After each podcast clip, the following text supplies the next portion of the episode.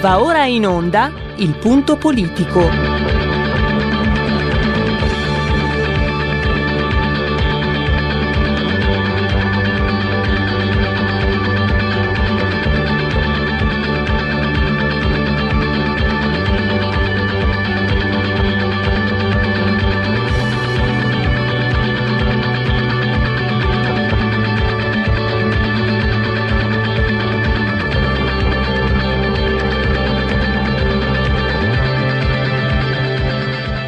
Ma se non state attenti, i media vi faranno odiare le persone oppresse e amare quelle che opprimono.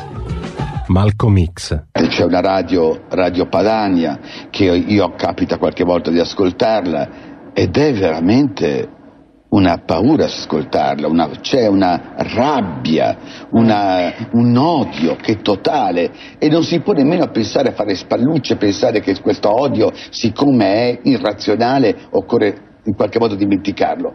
Occorre in qualche modo farlo rientrare nel dibattito politico. E poi sguatteri del padrone un cazzo. Sguatteri del padrone un beneamato cazzo. Vi invito però ad ascoltare ogni giorno per 5 minuti Radio Padania Libera. Dunque, cosa sta succedendo in questo 2021?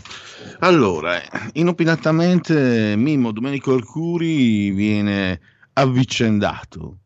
Poi abbiamo scoperto che Zlatan Ibrahimovic, celebre campione di calcio, come presentatore a Sanremo, lo hanno detto i critici sui giornali di oggi, io non, non sono in grado di pronunciarmi perché non ho visto, non guardo quelle robe lì, è più bravo dei presentatori pagati da anni apposta per farlo, per presiedere il teatro Ariston.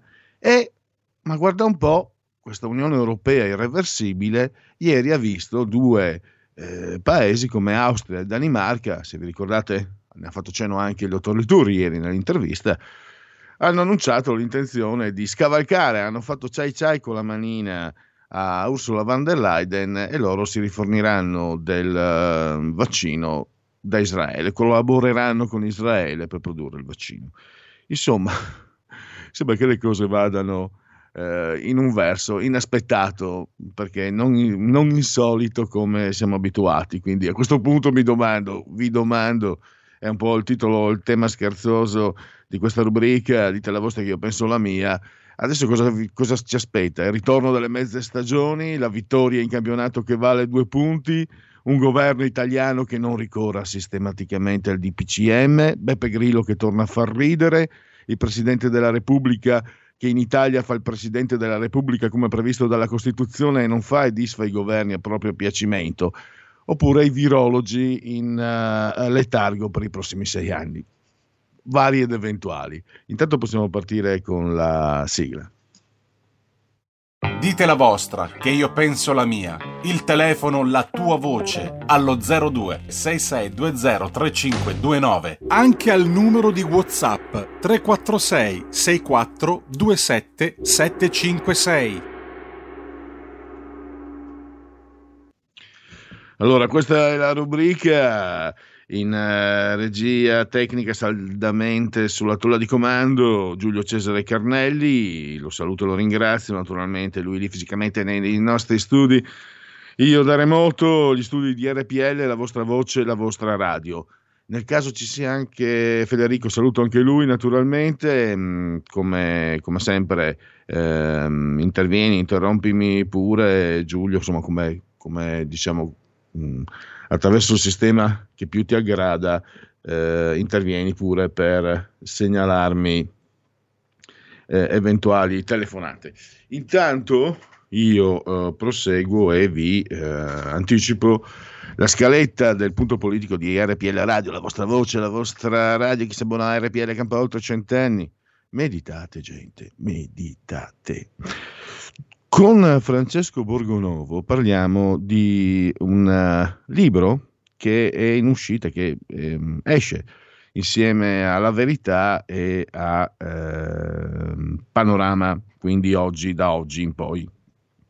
E si chiama Un'epidemia di balle.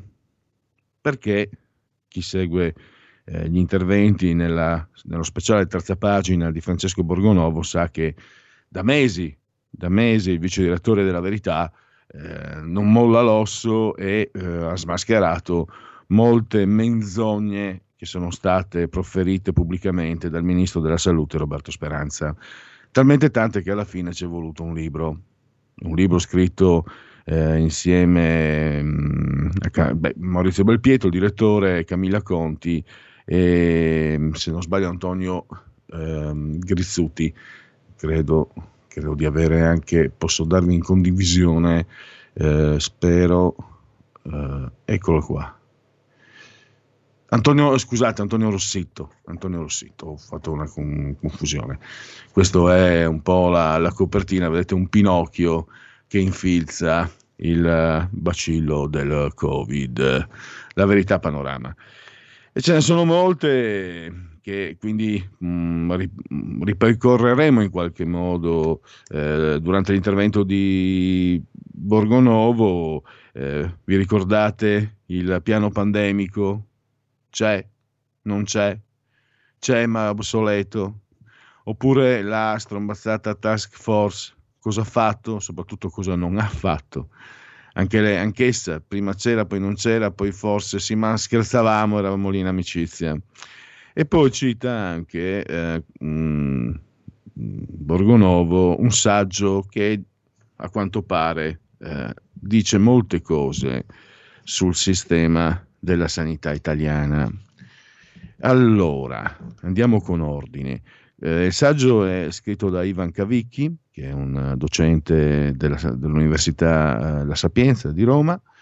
Diciamolo pure, lo spiega mh, mm, Francesco, che l'autore è di area diciamo, progressista, di sinistra, insomma, non sovranista, e analizza quello che è successo in pratica negli ultimi 25 anni e spiega anche un po' come Roberto Speranza non sia lì per abiogenesi, per germinazione spontanea, ma sia un po' il frutto di un percorso iniziato, pensate un po', addirittura nel 1996 con la riforma Rosi Bindi. Vi ricordate la ministra democristiana, poi di sinistra, o democristiana di sinistra, insomma, i confini sono labili.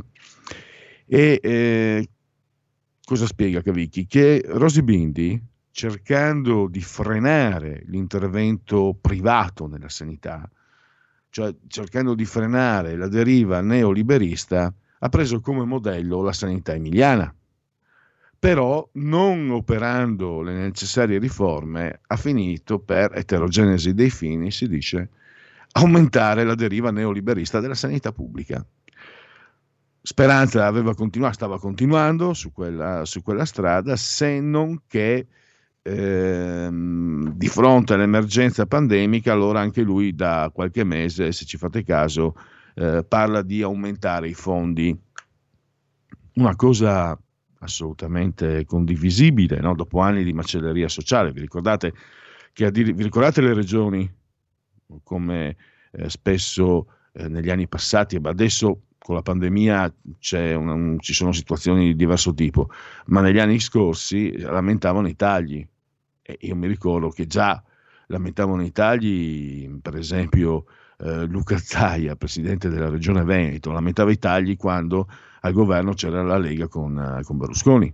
Quindi eh, un, è un fatto oggettivo. E dopo anni appunto di macelleria sociale, benissimo aumentare i fondi, se non che bisogna, spiega sempre Cavicchi, che è un addetto ai lavori, bisogna che si intervenga nella sanità pubblica con riforme mirate e necessarie, altrimenti si va verso l'insostenibilità. No? Si va incontro al momento in cui non ci saranno i soldi per curarci e quindi bisogna prevenire e quindi la parola sprechi mi sembra che sia lì in filigrana e in controluce. Invece con il professor Flavio eh, Felice, qui tra l'altro nella mia scaletta ho messo Delice, un errore di battitura, chiedo scusa, nella parte sopra l'ho, l'ho, messa giusta, nella parte sotto invece l'ho sbagliata. No? Eh, vediamo un po' se... No, non so se riuscirò a, cor- a, corre- a corrigermi. Dunque parleremo di... riprendendo anche un suo articolo del Sole 24 Ore, eh, parleremo di quello che, quel, quello che è la direzione del governo Conte. Spiega, eh, ops, che brutto lapsus, del governo Draghi. Ci sono dei presupposti che, fanno, che inducono che che, indirizzano il professor Felice a un certo ottimismo, perché uh, a partire da quanto annunciato Draghi sembra avere eh, in mente quella che eh, definisce il professor eh, Felice la perimetrazione dello Stato e anche insieme una visione cooperativistica, cioè apertura verso i privati e, e il terzo settore. Questo è lo vede positivamente. Flavio Felice, chi segue queste trasmissioni, eh, sa che con lui abbiamo un percorso, abbiamo un percorso sull'economia sociale di mercato, l'ordoliberalismo e economia sociale di mercato decisamente meglio, ordoliberalismo fa paura. E questi principi che si individuano nell'annunciato di, di Mario Draghi eh, concordano con quelli che sono i principi dell'economia sociale di mercato. Quindi un equilibrio tra il pubblico e il privato, bisogna attivare i principi di libertà, di responsabilità, di sussidiarietà e poi anche eh, il rule of law, eh, ruolo della legge per impedire l'arbitrio di governo, come per esempio abbiamo visto no? in, questi, in, questi, ultimi mesi col governo Conte, qualificando così la nozione di sovranità. Ehm, la sussidiarietà, in particolare il principio di sussidiarietà. Pierluigi, è... abbiamo una chiamata. La parola chi ce l'ha? Pronto? Eh, pronto? Sì, ciao. Eh, eh, Pierluigi, buongiorno, anzi buon pomeriggio. Senti, ti posso fare una domanda perché è prodromico a quello che io sto per dire. Quanti anni hai tu? Eh, tantissimi, Tanti... me ne sento addosso 95. No, no, no, è reale, reale. No, no, è importante so... quello che sto dicendo, per una memoria. Sono del 63. Ecco, allora in confronto a me sei un ragazzino, io sono del 50, sono ben secchi di te. Allora, io guardo lo stato Ma io me, ti ripeto, io, io ne sento 95, 96, sono anche veramente stufo, ti dico la verità. Sono anche un po' stanco, sinceramente mi ha anche rotto un po' le balle questa roba che si chiama esistenza, ti dico la verità.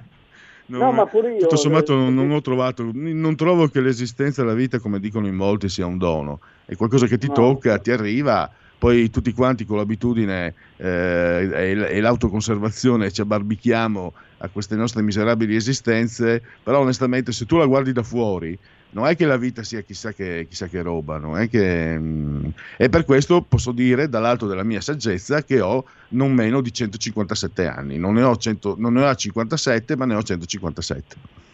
No, Prego Mario, scusami. Quelle che vedono la vita come un dono di solito sono gente che ha fede e noi da quello che abbiamo capito, sia io che te, non ne abbiamo molta e quindi con una forte fede eh, che sia essa cristiana, musulmana, cosa, una, qualche, qualche cosa in cui credere io vista anche la mia veneranda età e come ho detto l'altra volta ho fatto la battuta, no? dopo la cinquantina un malanno ogni mattina, eh, allora sai, io non ho tutta questa fede. Ma comunque io volevo andare a un altro discorso. Vedo la situazione terrificante dell'informazione in questo paese. Se noi pensiamo che una volta, anche con idee differenti, opposte, no? avevamo, che ne so, un Montanelli, un Bocca, anche se ancora diventa uno Scalfari, un Bardini, era un'informazione negli anni 60 che si permetteva di regalare al giornalismo sportivo intellettuali giornalisti di prima grandezza come un Gianni Brera, come un Antonio Ghirelli, eh, come un Gino Palumbo. Oggi vedo il quadro che eh, l'informazione genera dei mostri terrificanti, spuntano dei carneadi che fanno rabbrividire, si spuntano i Travaglio, di Andrea Scanti, le Concitine De Gregorio, i Padellaro, Luca Telese.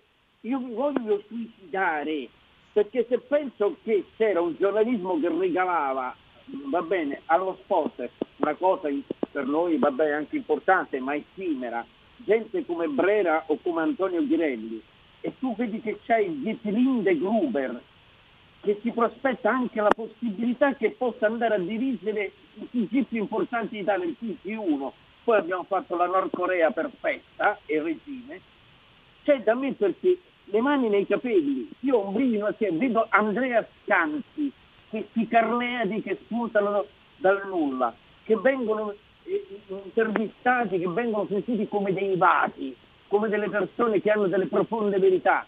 O, che ne so, una volta avevamo Montale, Calvino, oggi chi abbiamo? Michelina Murgia e Andrea lì, come si chiama, caro figlio. Per cortesia rassicurami perché io mi voglio andare buttato al terzo piano. Scusa, mi hai fatto questa considerazione. Credo, Mario, resta lì, non buttarti. Ehm, credo che sia anche una questione di, di, di, di quantità di mercato.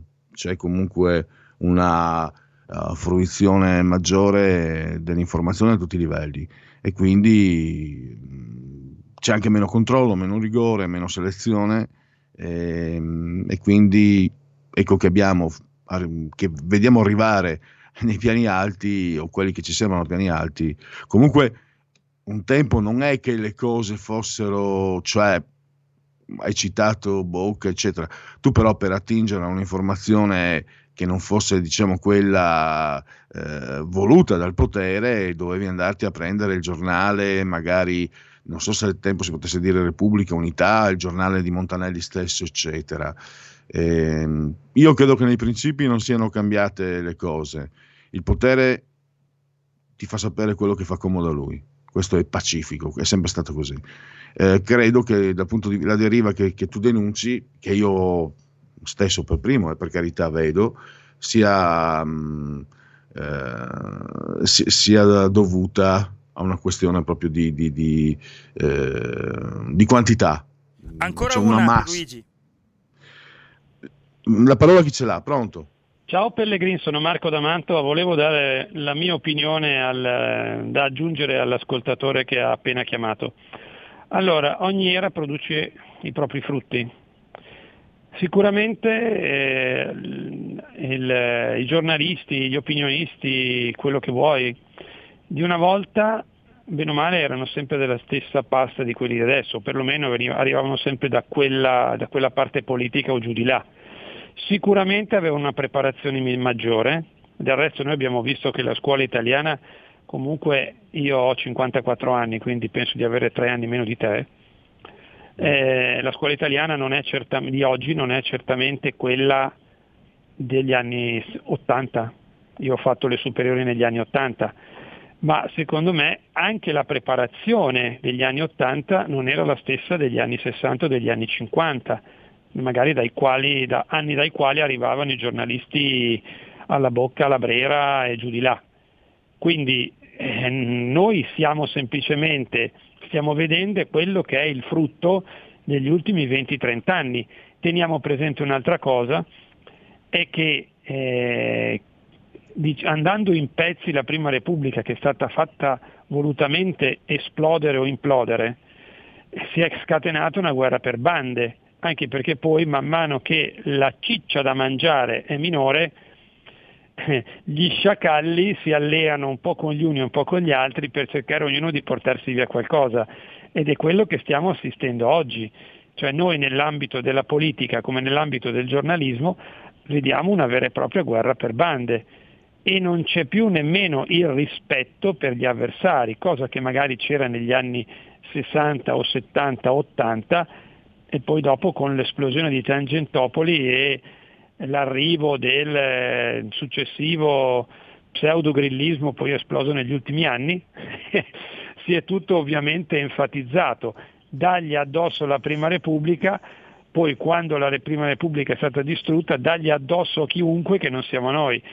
E noi oggi assistiamo a questo fenomeno. Non sono più Beh, giornalisti. Marco, non pensi, scusa Marco, dimmi, non pensi che dimmi. anche noi, noi come Lega, se ti ricordi Boniver, Bonazza, Tie, la Lega ce l'ha duro. No, no, ma siamo d'accordo e poi chiudo. Cioè noi assistiamo... Cioè, è, una, oggi... è una cosa che coinvolge, credo, un po' tutti. No, no, ma sicuramente coinvolge tutti. Cioè, si è diventati non più giornalisti, si è diventati non più giornalisti ma divent- cioè non sono più diventati giornalisti ma sono diventati partigiani e come, e come, tali lottano per la loro fazione, cioè tutto è diventato fazione, non c'è più rispetto per l'avversario, l'avversario è diventato fondamentalmente il nemico e il nemico è da solo da abbattere, questo è quello, il mondo al quale assistiamo noi oggi. Ciao, grazie. Sì, eh, concordo con Marco pensando anche, non so se anche voi avete questa impressione eh, quando guard- capita di vedere mh, mm, magari il Rai News 24 eccetera, ci sono interventi dei parlamentari ed è mh, mm, davvero brutto vedere queste persone che non, non, penso siano stupide, che però bla bla bla, no? hanno un flash, hanno 60 secondi, hanno imparato eh, la, la, poesia o la memoria, perché bisogna fare così, perché il governo non ha fatto colà, perché così, ecco, ecco, questa è la proposta di, perché noi facciamo. Eh, è un'immagine che francamente penso che mh, mm, nel momento in cui arriva allo spettatore in qualche modo degrada, depotenzia quello che potrebbe essere il prestigio, l'autorevolezza di, una, di un parlamentare. Eh, anche questo non è un altro segno. Eh, ma anche, qui adesso è strano, adesso ho solo 30 secondi, provo a cavarmela velocemente se non ci sono telefonate. Eh, tutto cambia in Italia nel momento in cui si innalza l'età della scuola dell'obbligo. Eh, lì cominciano a cambiare le cose perché a un certo punto, grazie al fatto, lo dico io figlio d'operaio, eccetera, eccetera, che anche noi di famiglia operaia potevamo accedere a un titolo di studio, per quelli della mia età potevano comunque arrivare, figli d'operai potevano arrivare al diploma, e lì c'è, c'è stato un, un cambio di mentalità che ha prodotto secondo me uno scadimento della qualità. Prima comunque la scuola era del ceto borghese, quindi la scuola ti, prepara, ti selezionava e ti preparava per diventare classe dirigente. Poi purtroppo eh, è diventata la scuola è diventata il pezzo di carta. Non è il mio caso, mio padre mi ha detto ti mando a scuola perché mm, così hai gli strumenti per difendermi. Mio padre era anche insomma, un, tipo in, un tipo forte, eh, in gamba, ma comunque i padri che dicono ti mando a scuola perché tu abbia il, il pezzo di carta così hai un lavoro, cioè sono padri sanissimi, bravissimi, niente da dire, però lì cambia qualcosa poi in uh, quello che è la preparazione quello che è la meta. Stop, pubblicità. Il futuro appartiene a chi fa squadra. Le radio italiane si uniscono per giocare la partita da protagoniste. Nasce l'app Radio Player Italia. 140 stazioni in una sola rete. Scegli la tua preferita e ascolta il suono perfetto del digitale. Gratis, senza registrazione. Senza interruzioni. Compatibile con tutti i device. Le notizie, la compagnia. La musica scelta da chi la ama, la conosce e la vive. Scarica Radio Player Italia. Il futuro batte con la radio nel cuore. Anche RPL è disponibile su Radio Player Italia.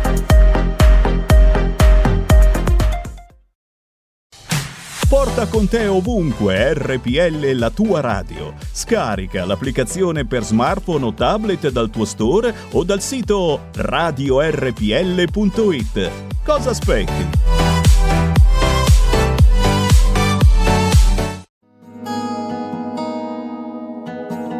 Lingue e dialetti cambia giorno e cambia orario. Giovanni Polli vi aspetta tutti i venerdì dalle ore 19.30. Solo su RPL, la tua radio. Ascoltate Giovanni.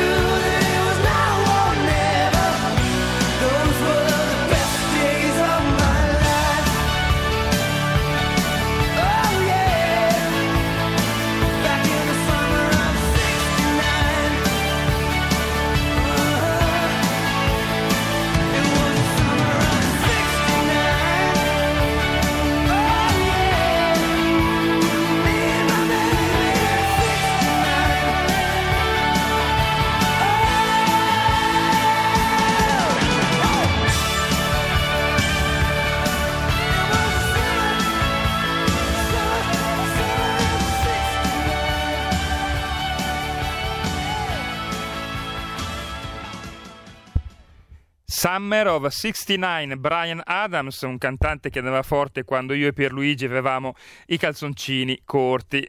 Di, ridiamo subito la linea a Pierluigi Pellegrini. Io avevo i pantaloni alla zuava, sono più vecchio di te, tu non, non hai avuto modo, andavano di moda eh, fi- quando sei nato tu, primi anni 70, a scuola mi ricordo. Applausi intanto per eh, il nostro Giulio Cesare Carnelli assiso sulla tolda di comando in eh, regia tecnica. Io mi ricordo che ne avevo un paio verdi, un paio marron, un paio, no, avevo 3-4, ma che belli, mi, stavano, era, era, mi piaceva moltissimo. RPL! Oggi un po' siamo passati dal, da Arcuri a, a Ibrahimovic, il senso della vita, la comunicazione, la scuola, l'esistenzialismo e i pantaloni alla zuava. È un bel putpurri, direi. Intanto questo è RPL, il punto politico di RPL in simultanea con noi quando sono scoccate le 15.06. Per noi intendo ovviamente Giulio Cesare Cannelli assiso sulla torre di comando in regia tecnica e il sottoscritto, entrambi sospesi sopra a 17 metri sopra il livello del mare, le temperature raccontano, narrano 13,3 gradi centigradi sopra lo zero, la temperatura esterna, 22 quella interna, 52% l'umidità, mentre la pressione è lì, è lì a 1022, 1029.2 millibar. Vi mh, mm, aggiungo sulla scaletta, scusate, del, del, punto politico che grazie al contributo di Giulio Cesare avremo per qui Parlamento, eh, avremo Alberto Gusmeroli eh, che parlerà di riforma delle imposte. Quindi grazie anticipatamente a Giulio per, eh, per questo contributo per il qui Parlamento.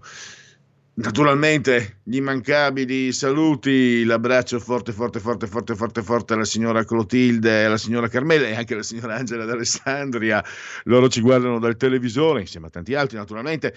Il numero è sequenzialmente 740 740 740, leggetelo pure come volete.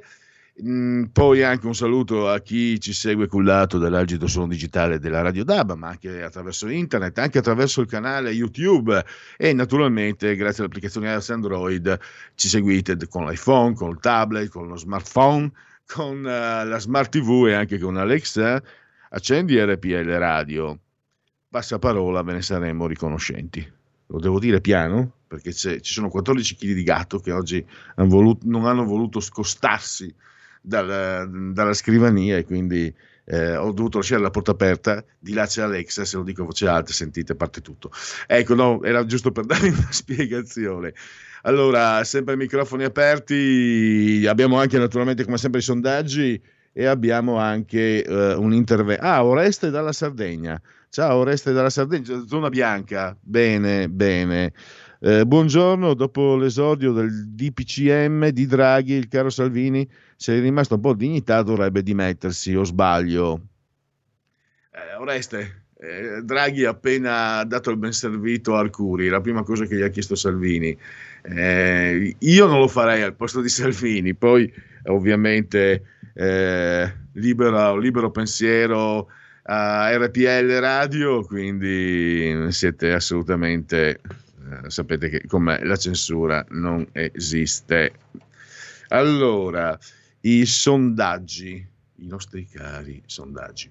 Po' a vedere. Allora, eh, no, questo è, eh, riguarda, eh, ecco qui vedete, no? Eh, vi avevo detto perché faceva parte del, del, dite la vostra, io penso la mia, ecco qui, Danimarca, chi è questo Netanyahu, eh, questo con la faccia da, da, cioè, la faccia di quelli là col, col, col berretto della SS ce l'ha tutta, detto senza offesa per carità, eh, l'Austria che appunto hanno scavalcato insomma eh, tante parole sull'Unione Europea irreversibile, eccetera. ecco Mario Draghi magari potrebbe andarglielo dire all'Austria e alla Danimarca che eh, l'Europa è irreversibile. Ecco qua, questo, questi sono i sondaggi del termometro politico. Eh, Eh, Mario Draghi come Premier ispira fiducia, qui abbiamo eh, 56,4. Eh, poca per nulla invece siamo sul 41,1 quindi vince 6 a 4 poi ancora ehm, vediamo vediamo vediamo eh, fatemi scendere allora ecco qua Mm, questo è un quesito che riguarda il virus. È ormai un anno che la pandemia è arrivata in Italia. Lei ha ancora paura del contagio? Sì, ho paura. Per me e per i miei cari lo pensa il 44,6%.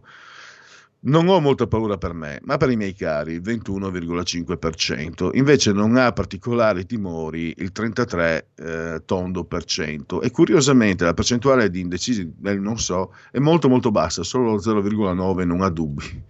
Bea, beati loro. Eh, non sa, non sa, non sa. Eh, poi, ecco, Draghi se ne è parlato l'ipotesi che possa diventare lui il prossimo inquilino del, del Quirinale, lo sapete, insomma, del, mm, credo, io avevo letto addirittura 26, una data, 26 gennaio 2022, eh, ci sarà appunto eh, l'elezione del Presidente della Repubblica, salvo poi diversi avvisi, l'abbiamo già visto con eh, Napolitano, una brutta storia.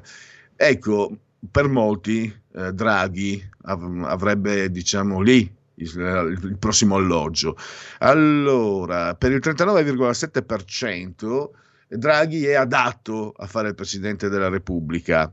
Per il 18,7% eh, non è adatto perché sarebbe meglio che continuasse a fare il Presidente del Consiglio fino alla fine della legislatura, quindi un attestato di stima mi sembra il 18,7% fino al 2023, quindi per i prossimi due anni.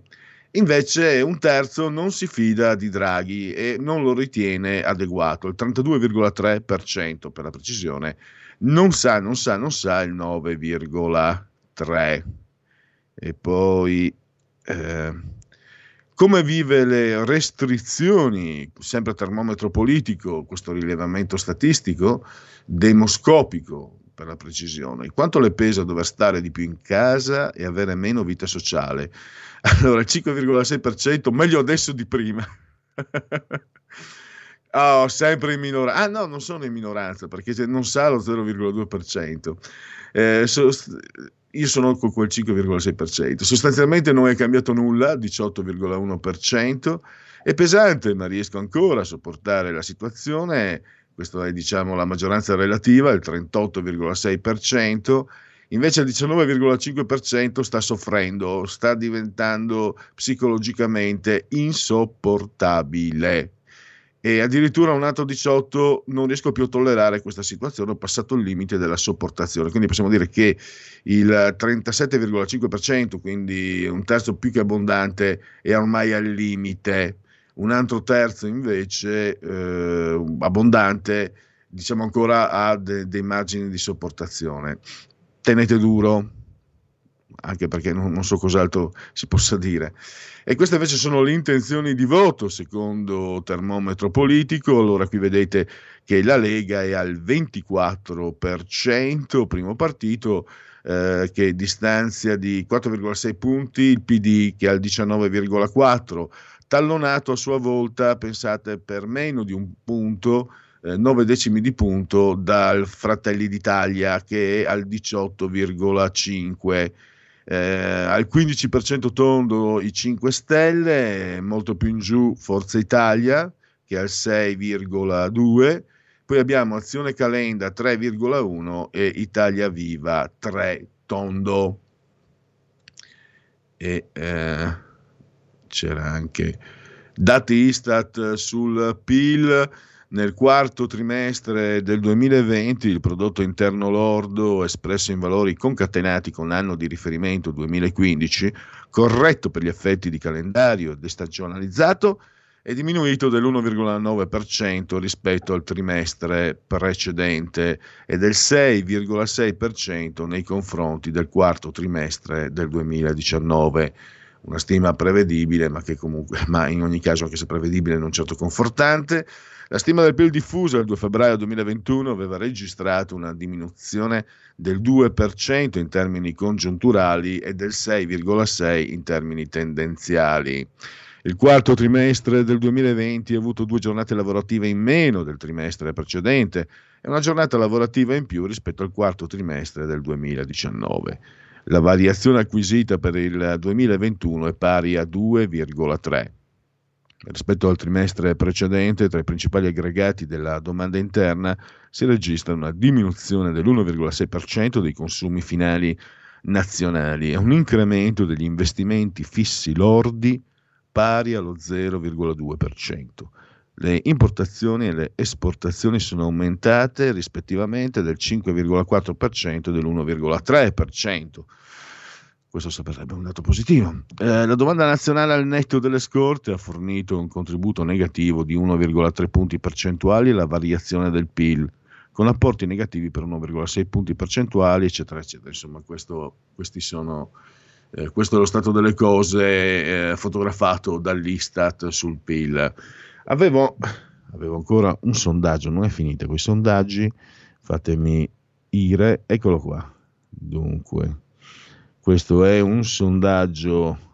Ecco, termometro politico, dicevo ieri, il committente è, è, decisivo, io faccio ammenda perché molte volte mi sono dimenticato di leggervi i committenti, sono indicativi perché anche in un'intervista quando, quando ha presentato il libro a RPL la, la famosa eh, sondaggista Ghisleri eh, spiegava no, chi fa i sondaggi eh, nei confronti del committente deve essere assolutamente eh, diciamo onesto, cioè non può dare dei dati che facciano, favore, che, eh, facciano piacere al committente, devono dare dati reali, su questo nessuno mette dubbio, però mh, io ho notato la tendenza che con determinati committenti i sondaggi pubblici, quelli pubblicati e che possono essere in qualche modo, questo non, non lo scopro io, indirizzati magari ponendo dei quesiti in, un certa, in, una certa maniera anziché altra o evitando di farne certi e facendone invece altri, si può in qualche modo indirizzare. No, altrimenti non ti spieghi perché magari con la Ghisleri stessa Forza Italia ma, magari arriva ad avere sondaggi del 12-13%, quando il sondaggio lo fa la 7 Forza Italia è al 6%.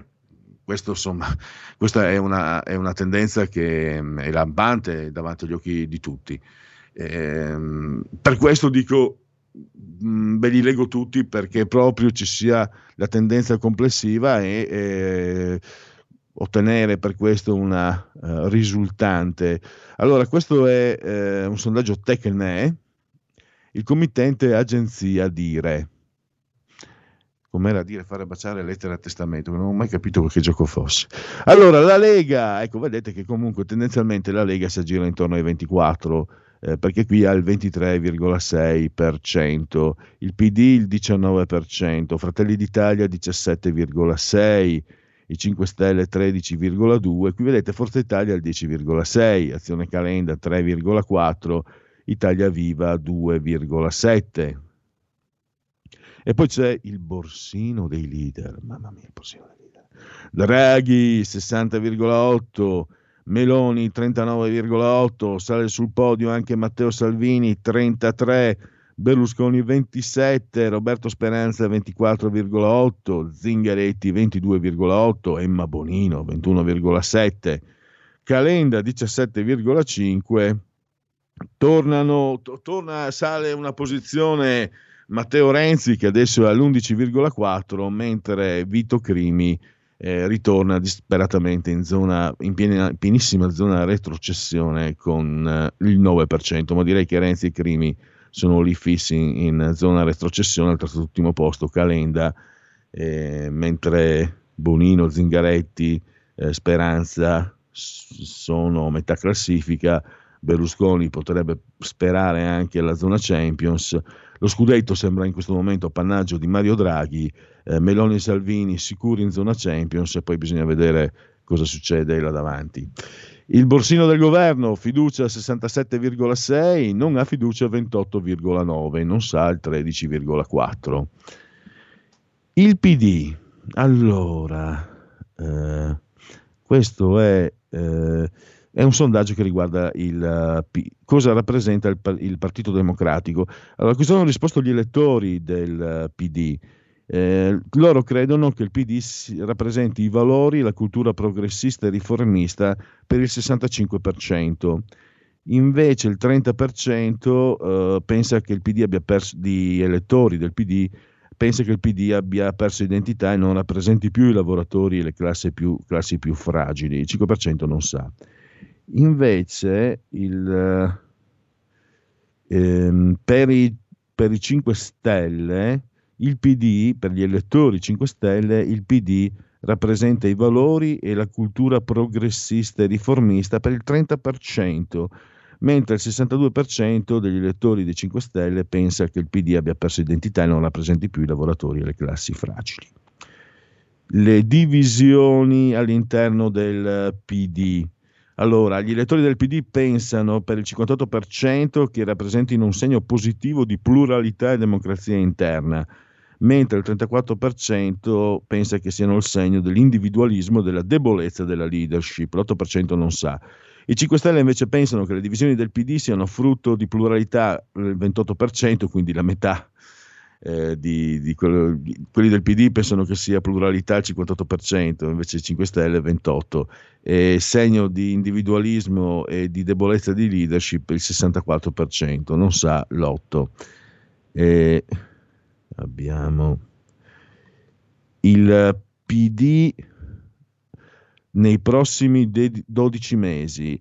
Secondo gli elettori eh, del PD avrà un ruolo da protagonista, lo pensa il 64%, beh, inevitabilmente, avrà un ruolo subalterno, pessimista del 32%, non sa il 4%.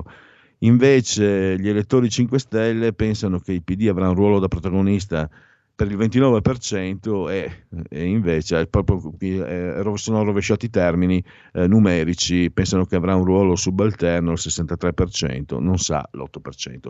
Questo era eh, l'ultimo, l'ultimo, sondaggio della giornata. Allora, eh, Giulio, eh, dunque, prima di Gusmaroli, prima io direi di, di fare l'infilata le, le due eh, le due rubriche e magari se tu sei pronto, sei al sigla, se non ci sono telefonate interventi, direi di partire con Segui la Lega. Segui la Lega è una trasmissione realizzata in convenzione con La Lega per Salvini Premier. Segui la Lega su legaonline.it, scritto legaonline.it, mi raccomando eh, potete iscrivervi, lo sapete, lo ripeto come sempre, basta avere il codice fiscale se non ve l'ho ricordato a memoria, ci sono persone che se lo ricordano a memoria, eh, io no. e poi 10 euro pagabili, versabili anche attraverso il conto PayPal, senza nemmeno essere iscritti necessariamente al conto PayPal, pensate che comodità, i dati e poi vi verrà recapitata per via postale alla Magione la tessera Lega Salvini Premier. E qui vedete di lui mi fido prima gli italiani. Eh, c'è proprio Matteo Salvini in duplice copia col pollice alzato e con il uh, pugno non quello comunista quello uh, del segno di forza no? dai che ce la facciamo no? sembra eh, sorridente e andiamo a um, questo per dirvi cosa vi aspetta se entrate nel, nel sito di legaonline.it visto che ve lo sto, a parte che anche in condivisione sulla pagina profilo Facebook della radio. I, gli appuntamenti radio-televisivi degli esponenti politici della Lega. Dunque, oggi alle 21.30, quindi questa sera, l'europarlamentare Antonio Maria Rinaldi, 21.30, eh, l'emittente Rete 4, Stasera Italia. E domani invece all'alba, per chi vi parla, ora antelucana, su canale 5 alle ore 9, la trasmissione si chiama Mattino 5, il parlamentare Alberto Stefani. E, eh, per quanto riguarda gli appuntamenti degli esponenti eh, leghisti, direi che possiamo oh, concludere qui, quindi sigla di chiusura. Segui la Lega è una trasmissione realizzata in convenzione con La Lega per Salvini Premier. Allora, da lunedì test rapidi all'ingresso in Sardegna, leggiamo velocemente l'apertura delle nostre agenzie di riferimento, poi facciamo partire qui il Parlamento. Scuole, in 24 province, contagi oltre il limite, Piemonte verso la chiusura per tutti, eh, Repubblica. questo era Corriere.it, Repubblica.it, busta con Bossoli inviata a Renzi al Senato, Bertolaso, tutta Italia verso la zona rossa, Piemonte pronto a chiudere le scuole, Emilia, Romagna, Bonaccini, limiti zone arancione non bastano, quindi non belle notizie mi sembra.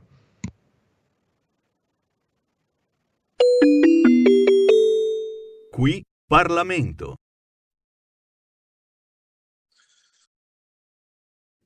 Collega Gusmero Gomeli. Sì, eh, due cose. Uno, non vorrei contraddire eh, il collega Ungaro, ma eh, probabilmente è proprio andando ad aiutare dal lato della spesa le situazioni deboli e, e che eh, si fa, eh, si fa diciamo, attenzione alle fasce basse, perché col fisco, col fisco c'è il tema dell'evasione, cioè ehm, eh, aiutare tutti indiscriminatamente alla fine. Mi sentite? Sì, io lo sento. È, è, è proprio quello, cioè eh, eh, aiutare sulle detrazioni, sulle detrazioni l'effetto è proprio di aiutare alla fine anche eh, gente che evade e, e quindi eh, il tema dell'imposta negativa ha un po' quelle, quelle criticità. Eh, invece la no tax area quindi ehm, io nelle valutazioni che stiamo facendo eh, e anche nelle stime del gettito, eh, noi attualmente abbiamo 10 milioni di contribuenti italiani che di fatto non pagano nulla e quindi sono già di per sé in no tax area. Eh, però, però tutte queste persone di fatto le si vessa con adempimenti, con, eh, con eh, problematiche, con eh, anche eh, adempimenti contabili, fiscali e quant'altro. Cioè abbiamo 10 milioni di persone che comunque non pagano nulla, ma pagano lo scotto di una burocrazia fiscale. Quindi forse non è eh, il caso che se ne prenda atto e si vada verso un discorso di no tax area, magari anche con una suddivisione di tipo familiare, con un, con una, tenendo in considerazione anche gli aspetti familiari. Terza domanda, non è stato trattato il tema, un tema che è abbastanza all'ordine del giorno, che io considero molto pericoloso, cioè il cambiamento della base imponibile. Attualmente la base imponibile è per competenza o tra virgolette fintamente per cassa e, ehm, e ha determinate caratteristiche, pregi, difetti. Eh, i, I difetti sono la massa enorme di costi non deducibili, quindi di variazioni in aumento che si devono fare per spostarsi dal reddito civilistico al reddito fiscale, eh, ma dall'altro il fatto che determinando per competenza in qualche modo quell'utile che può non essere liquido è almeno un utile economico. Ehm, il passaggio alla cassa, se cassa vera, comporterebbe degli enormi costi per i cittadini, per le imprese, o uno, un ulteriore appesantimento della complicazione. Ecco, su questo è emersa un'ipotesi di lasciare tutto com'è, la base imponibile, la determinazione della base imponibile e andare verso un discorso di suddivisione degli attuali acconti e saldi calcolati esattamente nello stesso modo anche col metodo previsionale andando a rateizzarli in rate eh, mensili. Il tipico esempio è l'acconto di novembre che invece di pagarlo tutto in un colpo al 30 di novembre si potrebbe pagare dall'anno successivo, abolendo la ritenuta d'acconto del 20% che genera distorsioni perché abbiamo un, ehm, una enormità di persone che sono a credito fisiologico. Ecco. Qui Parlamento.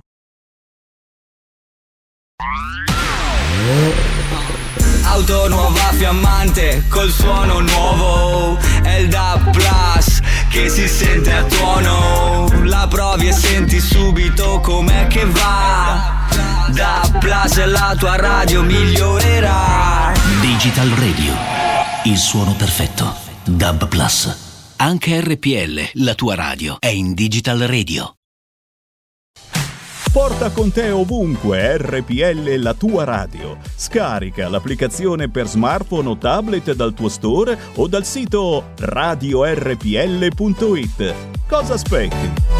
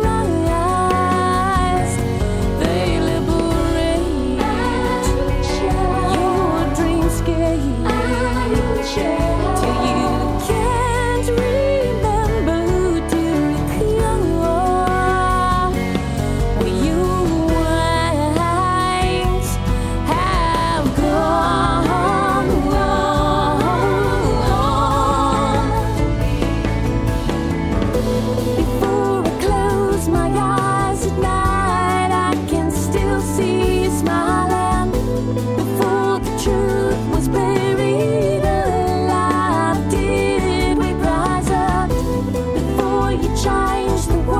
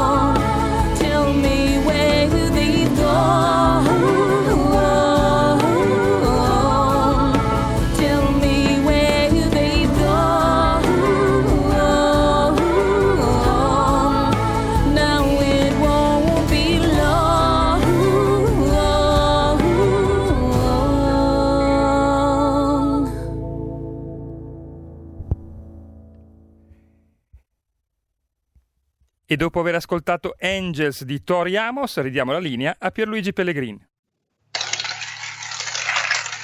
E ridiamo gli applausi al nostro grande Giulio Cesare assiso sulla tolla di comando in regia tecnica. E, mm, continuiamo dandovi ulteriori aggiornamenti. Eh, allora, le notizie brutte eh, vanno lette, quindi anzi leggiamole tutte perché mh, riprendiamo dall'ANSA. Da lunedì test rapidi all'ingresso in Sardegna, vabbè. Poi ce n'è, ce n'è, eh, c'è una notizia, questa la possiamo leggere in senso non più che positivo, ipotesi 2 miliardi ai vaccini e stop licenziamenti fino a giugno.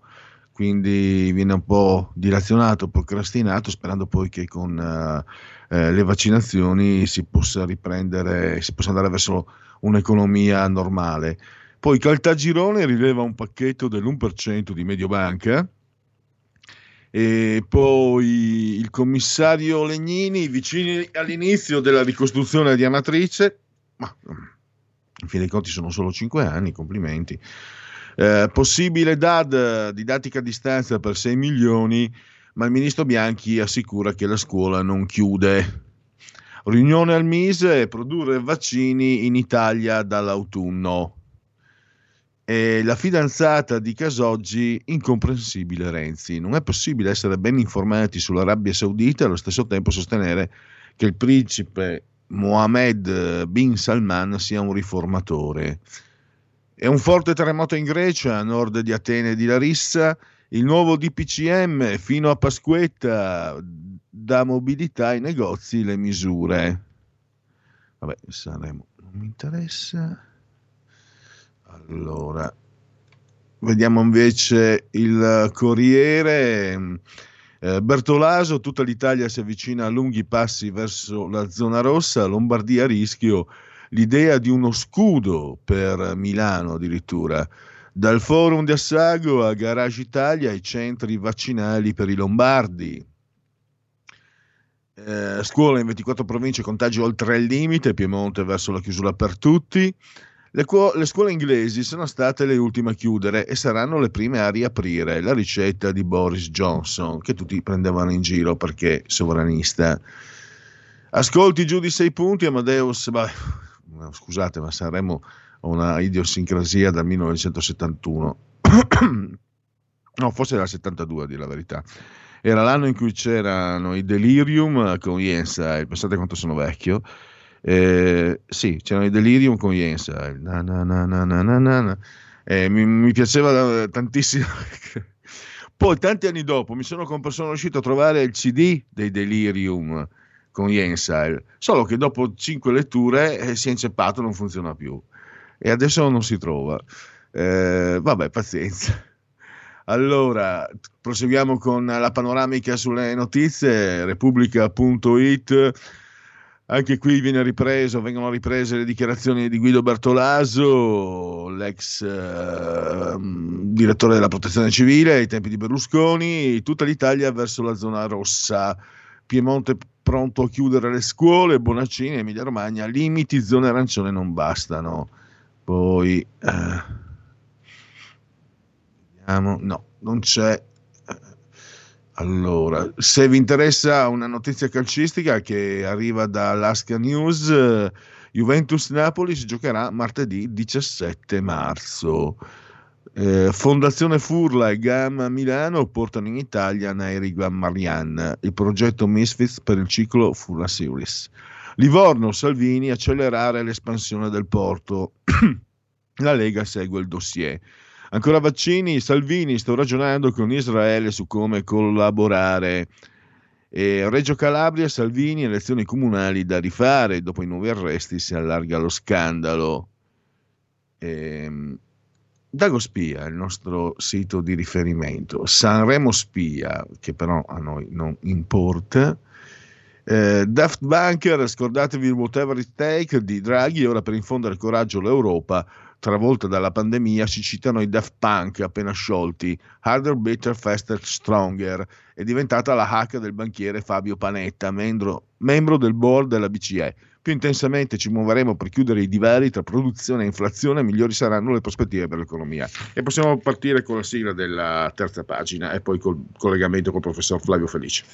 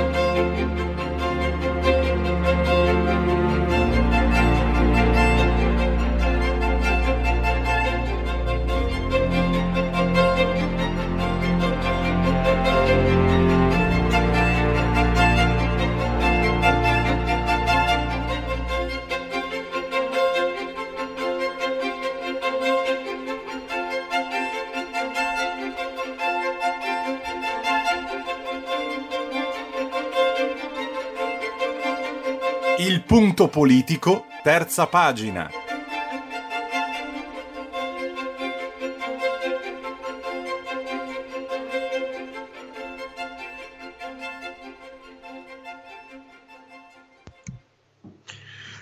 Dovremmo avere in collegamento, eh, saluto il professor Flavio Felice, ordinario di storia delle dottrine politiche.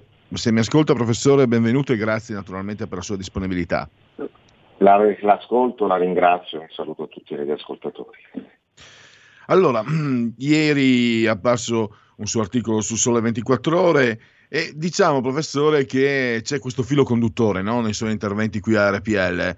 Eh, l'economia sociale di mercato e qualcosa si muove perché lei ha riscontrato dei- degli aspetti nel- nelle dichiarazioni del neo presidente del Consiglio Mario Draghi ha riscontrato diciamo, degli indirizzi eh, molto promettenti, no? la perimetrazione del ruolo dello Stato, che è, che è un principio eh, ineludibile della sussidiarietà, che ovviamente eh, è, è, mh, conne- strettamente connessa con l'economia sociale di mercato, quasi sovrapponibile. Allora, eh, partiamo da, mh, da quello che ha detto Mario Draghi, professore, perché io qualcosa ho letto, no? però non ho letto tutti gli articoli. Mi sembra che lei sia stato l'unico un po' a individuare eh, queste premesse, perché addirittura anche coloro che sono favorevoli, poi mi taccio, professore, eh, che, sono, che guardano con grande aspettativa Mario Draghi, sono scettici, no? dicono no, guardate che con Draghi non si va verso le riforme. Invece quello che ha scritto lei, e per quello che la conosco, per, per quello che ho letto di lei, non è certo un facile ottimista, non, non un pessimista, ma non è, è- lei è un professore universitario, una- una- uno che analizza, una persona che analizza, eh, che è speculativa no, del pensiero. Lei mi è sembrato invece individuare delle aperture che, che, se non ho capito male, lei reputa interessanti, verso l'economia sociale di mercato, ovviamente. Sì, eh, grazie, prima di tutto, eh, grazie per questo invito.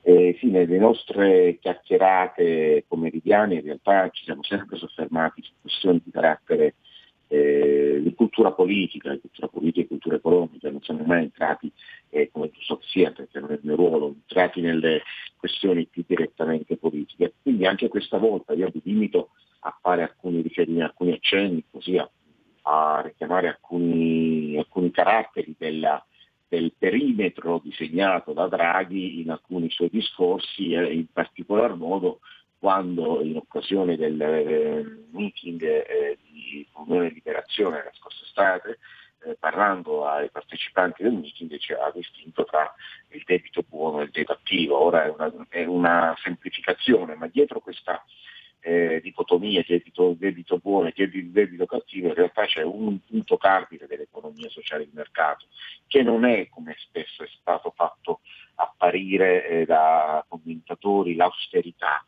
ma è la giusta spesa, la buona spesa, il buon governo. Il buon governo non significa spendere, il buon governo significa spendere bene. E allora ecco che la distinzione tra debito buono e debito cattivo va sostanzialmente in quella direzione. Poi io in quell'articolo che lei ha avuto la bontà di chiamare ho, ho, ho, ripreso un dibattito, un dibattito che è stato aperto dal giurista Natalino Irti su Sole 24 ore e poi ripreso da, ehm, da Giuliano Carrara sul foglio, i quali sostenevano una cosa che secondo me è la pariziana, cioè da anni che lo stiamo dicendo io e, e alcuni miei colleghi, cioè che ciò che è mancato in Italia è una cultura liberale, che sia di destra o che sia di sinistra, ma una cultura liberale. Ecco ciò che ha rovinato questo paese, ciò che ci sta portando alla rovina, è proprio questa carenza, questo deficit di cultura liberale, sia sul versante cosiddetto, potremmo dire, conservatore, sia sul versante cosiddetto progressista. E allora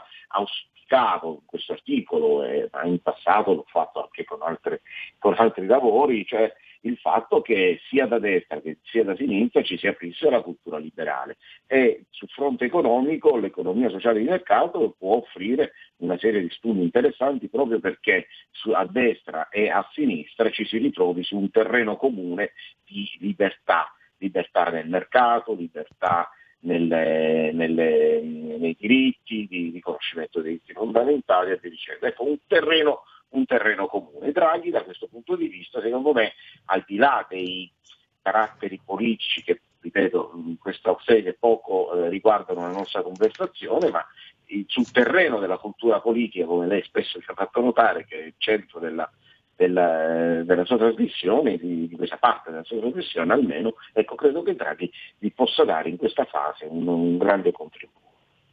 Ecco appunto la, la, la piattaforma eh, riformista, eh, visto anche l'autorevolezza di Mario Draghi, eh, diventa, diventa, plausibile. Eh, mh, senza entrare nel merito dell'azione politica, eh, per, anche perché poi, mh, professore, è chiaro, no? stiamo vivendo, per esempio da parte di tanti ascoltatori di RPL c'è molta delusione perché questo governo continua con le chiusure, con i DPCM e quindi è chiaro che si sta vivendo un momento di, di, enorme difficoltà, ma dove vorrebbe individuare lei in un futuro che si spera diventi il prima possibile normale, eh, in quali direzioni vorrebbe vedere sviluppato eh, un'azione riformista? Eh, è chiaro che deve essere sia politica che economica, le direzioni devono essere sia politica che economica, ma c'è un, non so, un, un, un provvedimento, eh, l'adozione di una, magari di una determinata riforma che le farebbe dire sì, ho visto giusto, ci si sta muovendo verso quella direzione?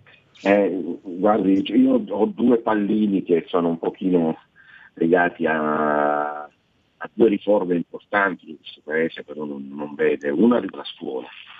Eh, la scuola eh, si, dia, si, dia, finalmente eh, sia finalmente, possiamo dire così, eh, una, una direzione chiara verso verso la libertà scolastica. L'Italia è l'unico paese, credo, no, è l'unico paese nell'Unione Europea in cui, in cui le scuole si distinguono in private e pubbliche e non in pubbliche statali e pubbliche paritarie, ad esempio.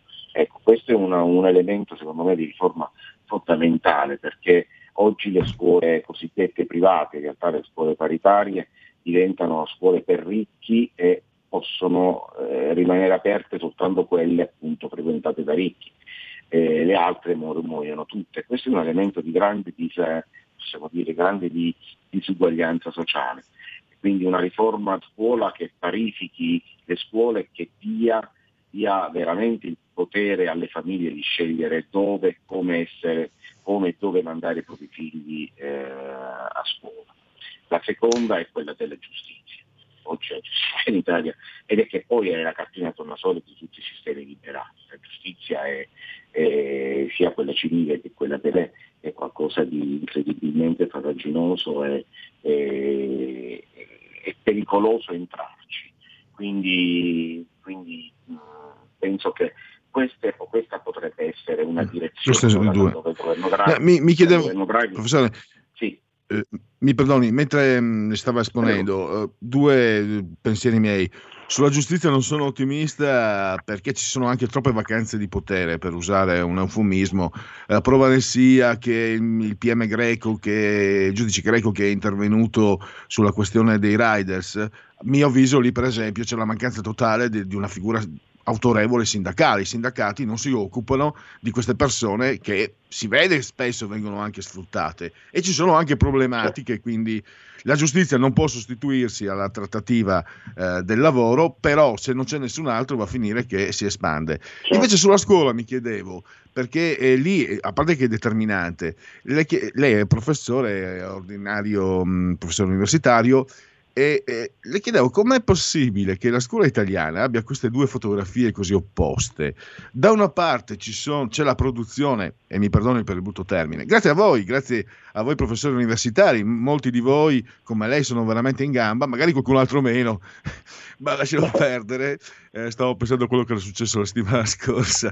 E, e riuscite a garantire un'alta qualità di eh, laureati che vengono richiesti all'estero, in- nelle, nelle categorie scientifiche, nelle categorie in architettura, eccetera. Quindi davvero una preparazione molto competitiva nel mondo. Dall'altra i test invalsi, i confronti eh, con, eh, con quel- con le altre scuole, no? sto parlando di scuole dell'obbligo, sto parlando di, di- di, mm, eh, scuole secondarie di primo grado, i test invece ci dicono desolante, un desolante ritardo. Addirittura eh, i test d'ingresso, mi ricordo qualche anno fa, a, a Padova, se non sbaglio, test d'ingresso per l'università, eh, per, scusi, per la facoltà di medicina, te- nor- banali test d'ingresso di italiano. Io, professore, io a scuola eh, non ero un, un secchione, no? io dico, però ho la mia età, però ho fatto la scuola tanti anni fa e sinceramente sto parlando di 6-7 anni fa. È, è- desolante vedere ragazzi che hanno superato il ehm, che insomma ai miei tempi la maturità, l'esame di maturità aveva, aveva un peso. È desolante vedere come ragazzi che hanno superato la maturità siano capaci di compiere strafalcioni in lingua italiana Eh, del genere. Io odio i quiz, odio i test, non sto dicendo che siano indicativi, Sì, sì, però certi errori sono, No. sono clamorosi. In parte, in parte lo sono, diciamoci la verità, l'Italia anche nell'ambito della scuola come in ambito economico, in, ambito- in altri ambiti, vive situazioni a macchia di leopardo. Esistono situazioni di eccellenza, eh, poi magari scarsamente registrate, e poi situazioni di grande difficoltà perché chiunque eh, abbia frequentato scuole in ambito periferico, in ambito nelle regioni più depresse del paese, sa quanto sia difficile.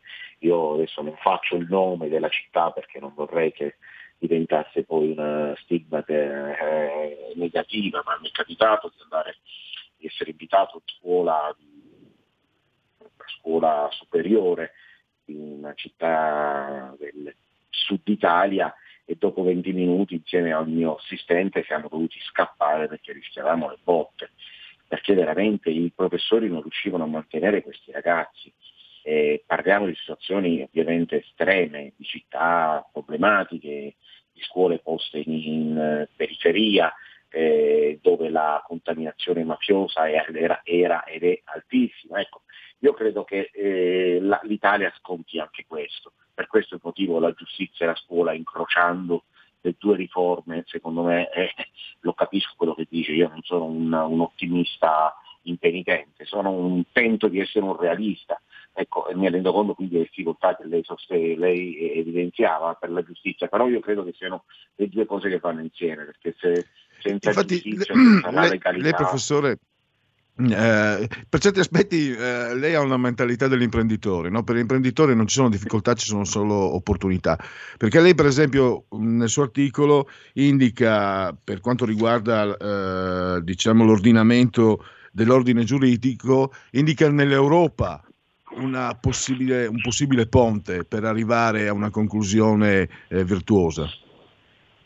Sì, sì, sì, l'Europa per- non perché appunto sia un ottimista impenitente, ma perché l'Europa è lo spazio politico, economico e culturale nel quale siamo inseriti e che ci offrirebbe grandi opportunità, con tutti i limiti, per non parlare di quello che stiamo vivendo con oggi con la campagna vaccinale e come l'Europa abbia mostrato tutti i suoi deficit, però al di là di tutto l'Europa può ancora essere una, un'area geopolitica di grande interesse, di grande importanza strategica. Quindi io non, non metto l'Europa al centro perché siamo in Europa e perché l'Europa è, è una grandissima opportunità, ma pur consapevole delle grandi difficoltà. Però ecco, vorrei tornare un attimo brevemente proprio sul tema della scuola, perché la scuola e la giustizia, intendendo giustizia appunto legalità, sono l'unico strumento che abbiamo di ascensione, di ascensione l'unico ascensore sociale che le nostre famiglie hanno. Se, se, non, se uno nasce da una, una famiglia povera, l'unico modo per per emanciparsi è quello di entrare, entrare in una buona scuola e eh, siccome le scuole buone sono eh, spesso appannaggio dei ricchi, allora dobbiamo aprire le scuole buone a tutti. E, per esempio il buono scuola, il voucher, anche che altri stiamo portando avanti, è uno strumento, potrebbe essere uno strumento, dare la possibilità a tutti, anche le famiglie più disagiate, le famiglie più povere, di accedere nelle scuole di elite, perché è lì che si costruisce il proprio cammino, la persona costruisce il proprio cammino, la propria carriera e la possibilità che ha di emanciparsi di spezzare le catene della povertà, che sono le, le catene talvolta dell'illegalità e talvolta, molte volte appunto dell'emarginazione sociale. Quindi io la vedo eh, verso la scuola e verso la giustizia, cioè vedo questi due, due poli che possano in qualche modo eh, dare una svolta a questo paese. Non è detto che Draghi faccia queste cose, però Draghi potrebbe in qualche modo impostare il lavoro diciamo, essere un, grimaldello, una sorta di grimaldello. Stavo pensando appunto, professore, che lei dice che il bene pubblico più prezioso è la società aperta,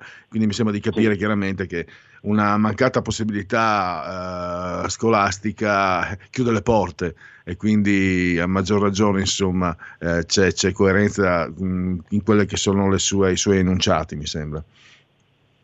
Sì, è proprio per questo, cioè noi dobbiamo pensare che al di là del roboante bene più comune di cui tutti si riempiono la bocca, che poi in realtà non significa nulla, eh, quando appunto è, è, qualcosa di estremamente vago, il vero e unico, potremmo dire fondamentale bene comune sono le regole della convivenza civile. Queste regole nascono a scuola e nascono a un sistema giudiziario eh, serio e corretto. Ecco, quindi per questo motivo se vogliamo preservare la società aperta, che non è un dato incontestabile e incontrovertibile della storia, no?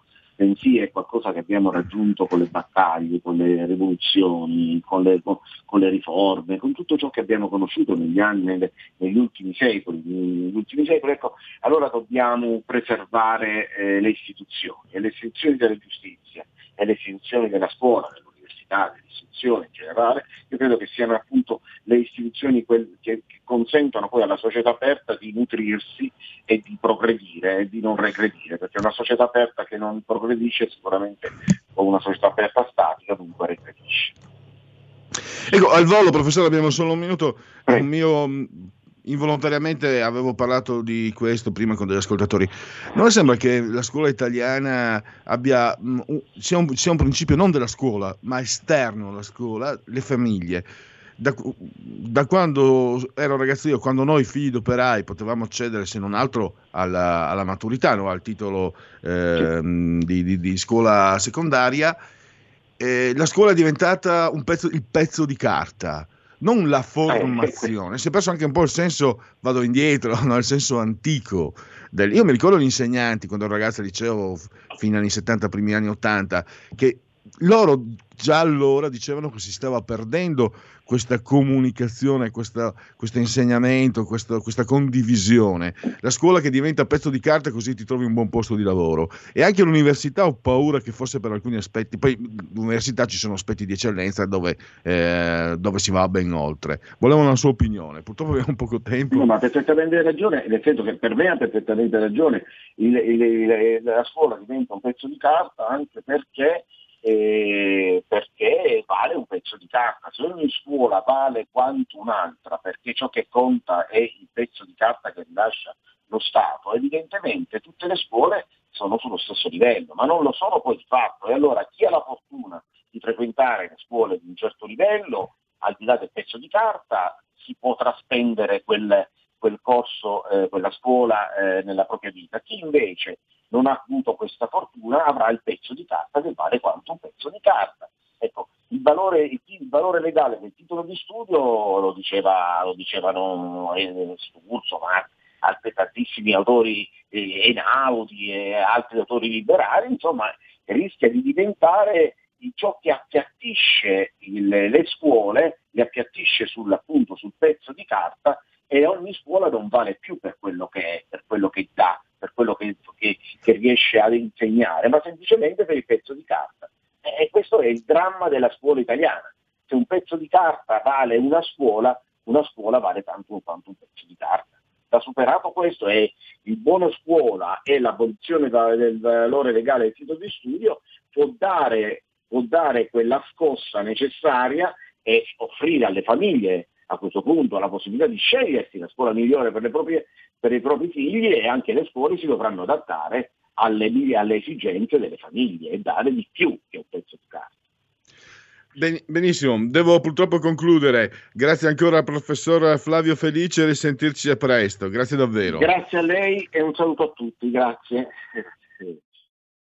Da oggi la tua radio È ascoltabile anche con la televisione in digitale. Sul telecomando della televisione digitale o del tuo ricevitore digitale puoi scegliere se vedere la TV o ascoltare la radio. Risintonizza i canali radio e troverai anche RPL, canale 740. la tua radio. Stai ascoltando RPL. la tua voce libera, senza filtri né censura. La tua radio.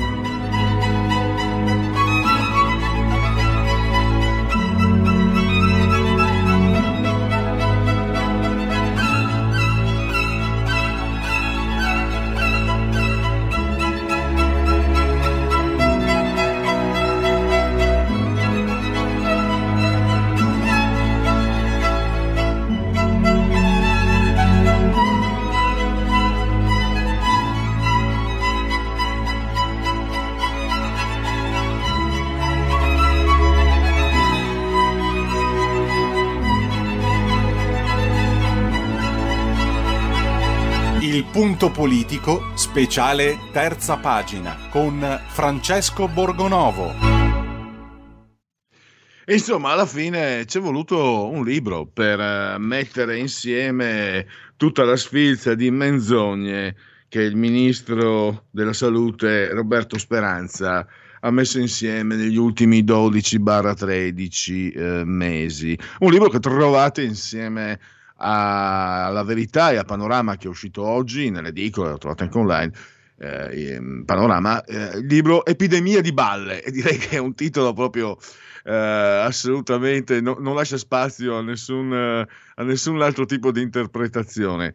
Eh, tra gli autori, insieme al direttore della Verità Maurizio Belpietro, Camilla Conti e Antonio Rossito, naturalmente Francesco Borgonovo, che proprio qui a RPL in questo speciale terza pagina, più volte, ha, riprendendo i suoi articoli, ha ricostruito tutte le bugie eh, del ministro. Innanzitutto benvenuto mm, Francesco, grazie per essere qui ai nostri microfoni.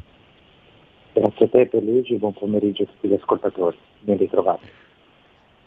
Allora, alla fine bisognava proprio. Può, può, darsi che ci sia anche scappato quando abbiamo parlato diverse volte, non nelle scorse settimane, nei scorsi mesi, eh, riprendendo i tuoi articoli, che ci sia scappato, eh, diciamo, il, il, pensiero, ma forse anche la parola. No? Ci vorrà un libro per metterle tutte insieme. E alla fine è così andata.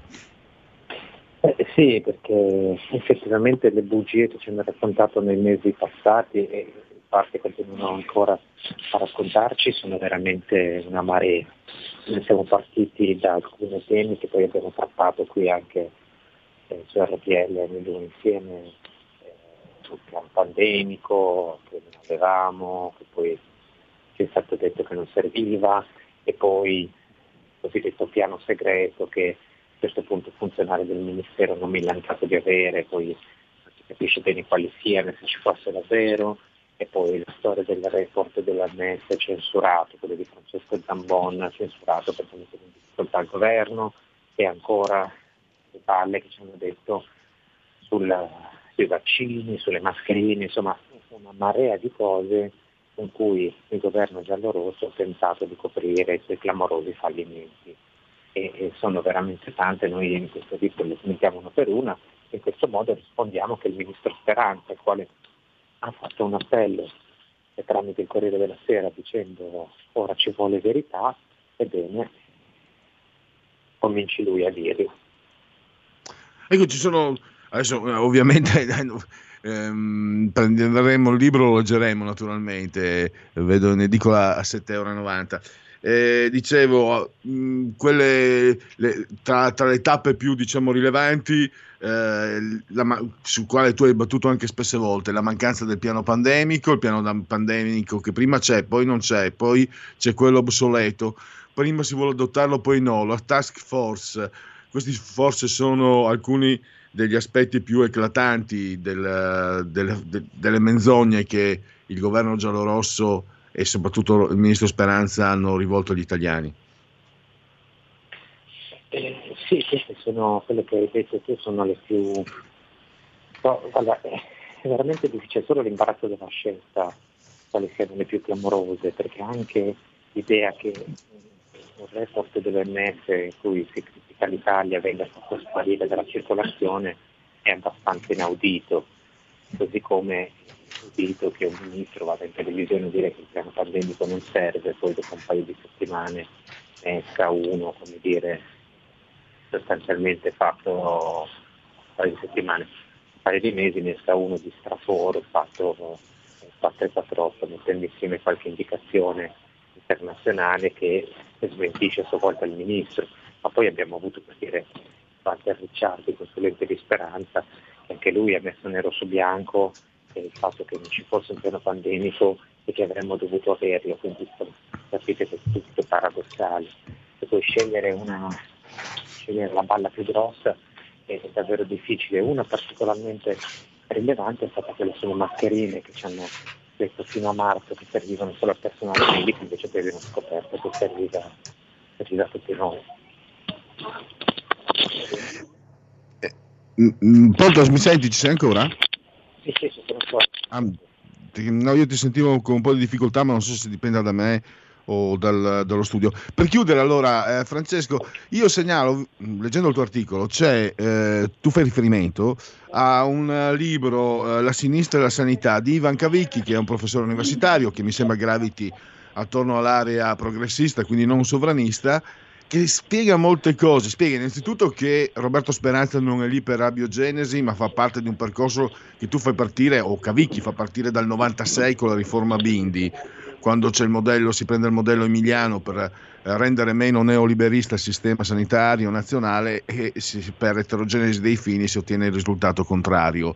E poi la- l'assoluta mancanza di una visione strategica che, che garantisca la sanità ai cittadini, ma al tempo stesso anche la sosten- sostenibili- sostenibilità del servizio sanitario, perché altrimenti se finisci i soldi puoi, voler- puoi dire eh, fondi, fondi, fondi finché vuoi, poi quando non ci sono siamo nei pasticci.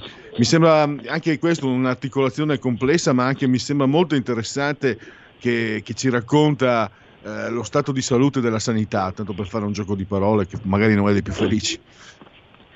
Sì, praticamente Cavicchi viene dalla sinistra, una sinistra bella dura e pura, diciamo, e fa un'analisi, dice che la sinistra in realtà ha passato dal 96 a partire dalla Bindi, poi successivamente in realtà ha preso l'Emilia Romagna come modello e è stata la prima a diciamo, inseguire le privatizzazioni e un po' il vecchio smantellamento, il- lo smantellamento del vecchio sistema pubblico e queste erano un po', un po' la linee- state un po' le linee guida no, che la sinistra ha seguito negli anni con appunto il modello emiliano che era incontestabile, del bene supremo e quant'altro.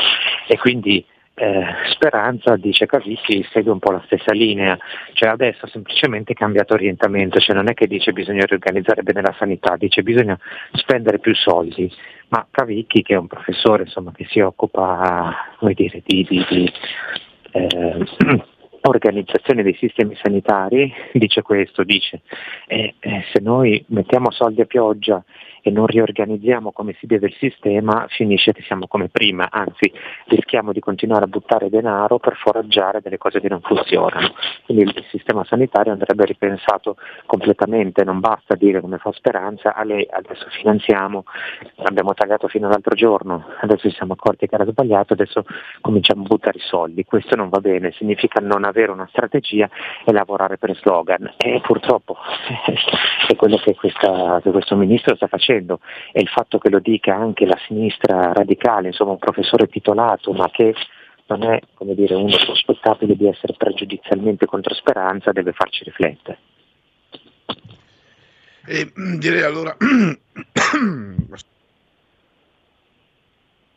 Questi sono i miei Broncos eh, che escono allo scoperto.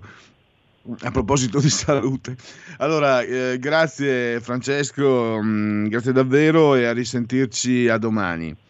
Grazie, grazie mille, grazie a domani. La verità è che sono cattivo. Ma questo cambierà. Io cambierò. È l'ultima volta che faccio cose come questa. Metto la testa a posto, vado avanti, rigo dritto, scelgo la vita. Già adesso non vedo l'ora. Diventerò esattamente come voi. Il lavoro, la famiglia, il maxi televisore del cazzo, la lavatrice, la macchina, il CD e l'apriscatole elettrico. Buona salute, colesterolo basso, polizza vita, mutuo, prima casa, moda casual, valigie, salotto di tre pezzi, fai da te, telequiz, schifezze nella pancia, figli, a spasso nel parco, orario d'ufficio, bravo a golf, l'auto lavata, tanti maglioni, Natale in famiglia, pensione privata, esenzione fiscale, tirando avanti, lontano dai guai, in attesa del giorno in cui morirai. Genetriaci, ricorrenze e commemorazioni di- del decimoterzo giorno di Ventoso, mese del calendario repubblicano. Per i gregoriani 303 sono i giorni che ci separano dalla fine.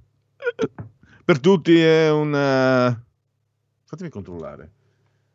Eh, ero convinto fossimo martedì. No, è un mercoledì, miarqui. 3 di marzo, anno domini 2021.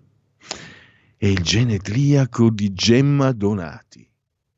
Eh, voi non sapete chi è Gemma Donati. Eh, è la moglie di Dante, la signora Alighieri.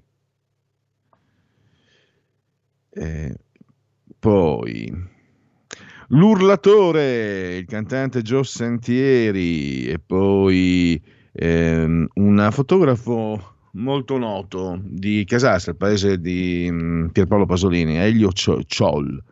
E poi abbiamo Thomas Rodriguez, eh, in arte Thomas Milian, Ermonnezza. Giovanna Scoglio, in eh, arte Gia Scala, un'attrice britannica di origine aristocratica siciliana. E Thomas Milian era invece di origine cubana. Poi 3 febbraio 1991 la Bolognina Achille Occhetto che oggi compie 85 anni. Il tempo vola. Un genio, un genio assoluto, un genio meneghino milanese, mi vengono in mente Cavandoli, mi vengono in mente le, le figure ge- geniali, eh, Nichetti, le figure geniali che Milano ha regalato al mondo della, della cultura dell'arte. mm, No, Fontana non era. Lucio Fontana, non sempre, sempre con la politica in testa. Lucio Fontana era nato in Argentina, non ricordo più, trapiantato a Milano. Poi vi dico una cosa che è spaventosa su Lucio, cosa ho scoperto sui tagli di Fontana. E- e- è proprio sick, cioè mh, riportato, mi ha, mi ha sbalestrato, sbalordito. Uno va tanto a fantasticare sull'arte e poi scopre. Vabbè, Bruno Bozzetto, il signor Rossi, geniale, genialissimo. Ah, c'era anche, credo fosse, anche lei, Milane Paola Perego, col Topo Gigio. E quindi, no, com- comunque Bruno Bozzetto è ancora vivo. E auguri a lui, naturalmente. Complimenti per tutto quello che ci ha regalato. Ha avuto anche una nomination all'Oscar per una sceneggiatura. Poi abbiamo l'attrice triestina Rada Rassimov.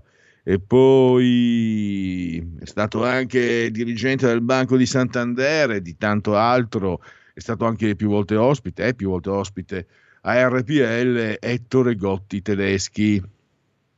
E poi se dico George Miller, dico eh, Interceptor, Mad Max, vi ricordate la trilogia degli anni Ottanta con Mel Gibson proiettata in un eh, futuro ehm, di, di, di situazioni abbastanza primitive. Tra l'altro ho scoperto preparando questi genetriaci che George Miller è stato anche inaspettato regista perché eh, lì il genere era completamente diverso, molto brillante secondo me grazie anche agli interpreti delle streghe di Switch, un film eh, che a memoria ri- rammento ancora come molto molto molto molto brillante e divertente, Eh, Jack Nicholson, eh, poi c'era le altre due attrici, non so se se ricorda Giulio Cesare Carnelli, a Cher e poi Susan Sarandon.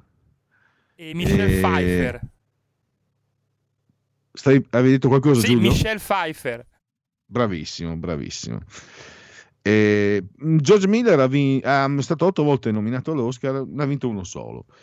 Poi abbiamo mh, gli amici milanisti, se lo ricordano, Oscar Washington Tabarez, che 11 anni fa riuscì a portare l'Uruguay dopo eh, 50 anni al, um, in semifinale ai mondiali, quelli in Sudafrica. Isabella Bossi Fedrigotti vien dal mar. E poi Arthur Antunes eh, de Coimbra, detto Fico. E poi ancora Zibi Boniek, eh, il bello di notte, come lo eh, appellava l'avvocato Gianni Agnelli, che adesso è diventato anti-juventino, ha giocato con la Juve, eh, beh, nazionale polacco, eh, giunge terzo nella classifica del pallone d'oro 1982 e poi è andato dalla Juve, è andato alla Roma, si vede che gli è rimasto il dente avvelenato e quando viene intervistato zaff, zaff, ehm, dà sempre un morsetto alla Juve, pensate un po'. Poi ho vinto qualche cosa, lo diceva mai dire gol Francesco Paolo Antoni, che fu, pensate, lanciato da Renzo Arbore nel 1987 nella storica trasmissione televisiva Indietro tutta. La destra sociale di Gianni Alemanno, ehm, che tra le altre cose ha anche una condanna in appello per corruzione. E poi un giocatore da Polcenigo, provincia di Pordenone, per Alpicarnic, Loris Pradella, un giocatore nell'Udinese e nella nazionale Under 21. E un disegnatore, eh, una star è diventato Claudio Castellini eh, della Bonelli, ma poi è passato addirittura alla Marvel, al DC Comics, eh, diciamo un genio. Io mi ricordo che sentivo già nominare negli anni, negli anni 90, primi anni 90, sentivo nominare di lui come di un uh, fuoriclasse assoluto. Poi abbiamo il boss delle torte, Bartolo Valastro, Baldi Valastro. E poi ancora ehm, si chiama Brian in onore di Brian Ferry, così lo ha appellato il padre, il genitore. Eh, lui è nato a San Vito al Tagliamento, ma la famiglia è di San Giovanni di Casarsa, che è praticamente lì sopra, attaccato. Eh, ecco, un altro calciatore friulano, lui è arrivato in nazionale più volte, c'è ancora, mi sembra. Eh, è un discreto giocatore, non un fuoriclasse, si pensava promettesse di più. Ehm, è stato uno dei più giovani esordienti in Champions nel Milan. Eh, poi il Milan lo ha venduto al Benfica. Mi ricordo che a Bola, il quotidiano sportivo, come fosse la Gazzetta del Benfica, mi ricordo proprio in prima piena pagina l'acquisto di Brian Cristante, di lui che sto parlando, da parte del Benfica eh, dal Milan, cioè come se avessero comprato un incredibile fuoriclasse. Gli andarono male le cose, poi tornò in Italia, cura Gasperini adesso è un giocatore di valore, eh, anche se magari nelle premesse si, qualcuno si aspettava di più. Comunque lui non conosce neanche una, una nota del, dei... Mm, non conosce neanche una nota dei Roxy Music del grandioso Brian Ferry. E quindi eh, pazienza. Allora, vediamo se. Al... Dunque, dunque, ecco, io offrirei da YouTube eh, un vecchio sketch di Paolo Migone. Se lo seguite, sono 5 minuti. E se lo seguite con attenzione eh, si parla del Festival di Sanremo, perlomeno si parla, io credo che abbia 12-13 anni questo sketch, si parla di veline, si parla di calciatori, si parla anche appunto di, di televisione e di un personaggio che ha a che vedere con il vostro uh, festival uh, preferito, con il... Uh, il Festival di Sanremo ed è eh, molto molto divertente. Io quindi direi, eh, Giulio, mh, te lo lancio direttamente, si può l'audio lanciarlo o te lo, o te lo invio via, via eh, aspetta, facciamo così. Eh, Giulio, sei all'ascolto? Sì, sì, ti sento. Se ehm, puoi lanciarmi il link, lo, lo mando io perché mi sembra che se tu clicchi dal tuo computer non si sente.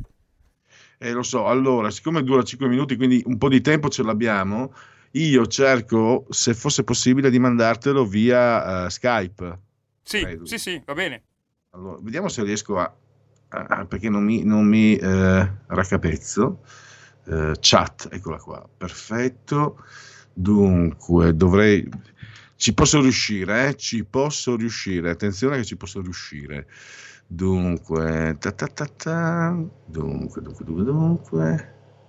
Facciamo così facciamo colà. È davvero molto, se lo seguite mh, mi permetto di consigliarvi l'ascolto perché è molto eh, divertente. Paolo Migone è quel comico eh, che appare con un soprabito, un impermeabile bianco e con uh, un, l'occhio nero tipo quello del panda. Eh, eh, no, non... Uh... Stavo fa- facendo un esperimento in diretta, qualcosa che non si dovrebbe fare e chiedo scusa eh, per, eh, per, per, questa sorta di improvvisazione. Pensavo, vediamo, vediamo se riesco a... Eh, ecco qua, vediamo. Eh, vediamo. Dunque, eh, non ti è arrivato niente Giulio, vero? Eh, purtroppo no, Beh, però eh, Pierluigi la recuperiamo domani, domani sicuramente riusciamo in qualche modo a mandarlo. Sì, è colpa mia, chiedo scusa a te Giulio e agli ascoltatori perché dovevo pensarci prima. E, mh, devo dire che eh, evidentemente avevo, avevo, la testa sovrappensiero, chiedo, chiedo venia. Comunque domani tranquilli perché eh, non ve lo risparmio, anzi mh, non ve lo risparmio perché è assolutamente meritevole, è degno di menzione, è molto, menzione ho detto non menzione, eh, mi raccomando, ed è davvero molto, molto divertente. Io intanto allora vi anticipo che dopo di noi tra cinque minuti parte lui, parte il Marciano Pinti, il pirotecnico Rebelot, vedo addirittura Salvador Dalì tra gli ospiti, e poi Alessio Musella e Domenico Giordano, e poi c'è anche uh, due vostri messaggi. Il breve intervento del pomeriggio di Borgonovo è il top delle trasmissioni di RPL. Ehm, grazie a nome di, di Borgonovo, naturalmente. Eh, Speranza e banda, Arcuri, Conte, funzionari pagheranno mai? Ci sono sul groppone 100.000 decessi, non chiacchiere, lo scrive Fabio da Vercialitato. Eh, grazie Fabio. Va anche detto che proprio con... Uh, mi ricordo nelle, nelle, precedenti interviste a Borgonovo eh, che il, la mancata applicazione del, del, piano pandemico, non aver aggiornato il piano pandemico e non averlo applicato, non aver nemmeno voluto applicare un piano pandemico per, per come si applica per una normale influenza. No? Se c'è un'influenza particolarmente virulenta c'è un piano, il piano pandemico, anche quello obsoleto, era stato quantificato in uh, una perdita numerosa di vite umane. Ma eh, vai a dirglielo a quelli del Fatto Quotidiano, eh, vai a dirglielo loro, eh, vai a dirglielo loro. Non la pensano così. Eh, procedura di emergenza UE, forse anche sui nuovi vaccini, ipotesi 2 miliardi di vaccini, stop licenziamenti fino a giugno, sono gli ultimi aggiornamenti che arrivano dalle agenzie, eh, vediamo se ci sono, no, Bertolaso continua a voler tutto chiuso, Berto chiuso, la busto, busta con proiettili inviata a Renzi, solidarietà dal capogruppo PD Marcucci, un gesto folle, e Renzi che naturalmente dice Renzi clima d'odio nei miei confronti ma non ho paura. Governo ipotesi CDM domani verso nomina nuovo capo della polizia. Vaccino Covid, Frattoianni, Cuba dà meravigliosa lezione al mondo. Nuovo DPCM, malumore 5 Stelle, scuola penalizzata. Italia Viva, tweet sulle renziane, ira della Bellanova. Covid, Salvini, aiutare Speranza, sto cercando i vaccini, il leader della Lega a una conferenza sul tema dell'autolesionismo, serve l'ora di educazione social sin dalla prima elementare. Muroni eh, lascia l'EU e passa al misto, è più giusto, più coerente, più onesto. Meloni basta di PCM, si torni a normalità della democrazia, 5 Stelle Conte prepara il rilancio, per ora il simbolo non si tocca, Berlusconi Paperone in Parlamento, reddito quanto guadagna. Ristoranti fino alle 22 in zona gialla, bocciato l'emendamento di FD di Fratelli d'Italia. Nuovo DPCM, Draghi è fermato, firmato, scuola chiusa in zona rossa. E DCPM che è in vigore da fra tre giorni, 6 marzo, che però qui e qui, qui, se, no, qui eh, quando c'era l'ascoltatore sardo che era molto polemico, e ho letto il messaggio perché qui c'è assoluta libertà di, di opinione su, sulle cose politiche, poi mh, le cretinate, le maleducazioni sono un discorso, le cose politiche invece sapete, le opinioni politiche sono, hanno la massima pluralità a questi microfoni, soprattutto con tutti, con sottoscritto compreso. Però qui, ecco, qui la polemica, la, come dire, la, la, vista, la, visione polemica viene a me, perché eh, Gelmini aveva detto mai più di PCM al sabato o la domenica, li faremo partire dal lunedì. Qui dicono che parte da, dal 6 marzo, ma il 6 marzo, se tanto mi dà tanto, è sabato, e quindi dal 6 marzo al 6 aprile.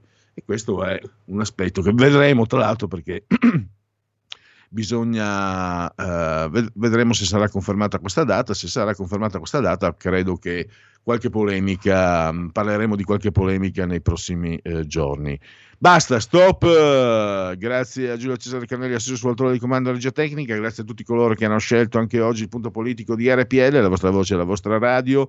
Buon proseguimento a tutti insieme al Marciano Penti avete ascoltato il punto politico